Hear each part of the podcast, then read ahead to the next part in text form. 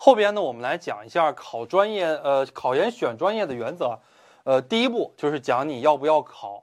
我们现在肯定很多同学都要考了，对吧？你要不考的话，你这大晚上的吃饱撑的来我直播间来听相声，对吧？来听这个相声就没意思了啊。所以说来的肯定都是要考的。那么考的话，你们怎么选专业？或者说呢，我们已经有很多听的考研宝宝们，你们已经选了专业了啊。那么你看看，你按照姚老师推荐的这个方法呀，这个到底对还是不对啊？第一步，选择一个自己相对比较喜欢的，或者说不讨厌的这个专业就可以了啊。因为你就是很多人吧，其实，在考研的道路上进行纠结呀，或者是争辩呀。哎呀，我就喜欢那个怎么样啊？我就喜欢那个专业，你喜欢啥呀？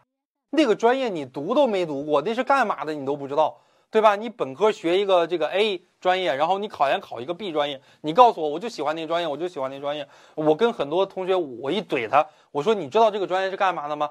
对吧？你读研之后学哪些课，以后就业的方向是啥，你知道吗？他都不知道。我说你不知道你谈什么喜欢呀？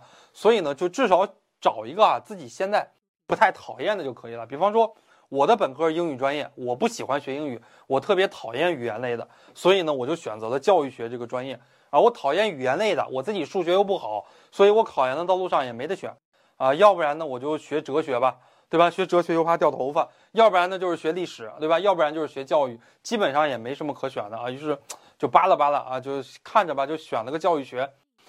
第二呢，就是考一个录取人数稍微多一点的专业，基本上我们今天都是大于5个人的。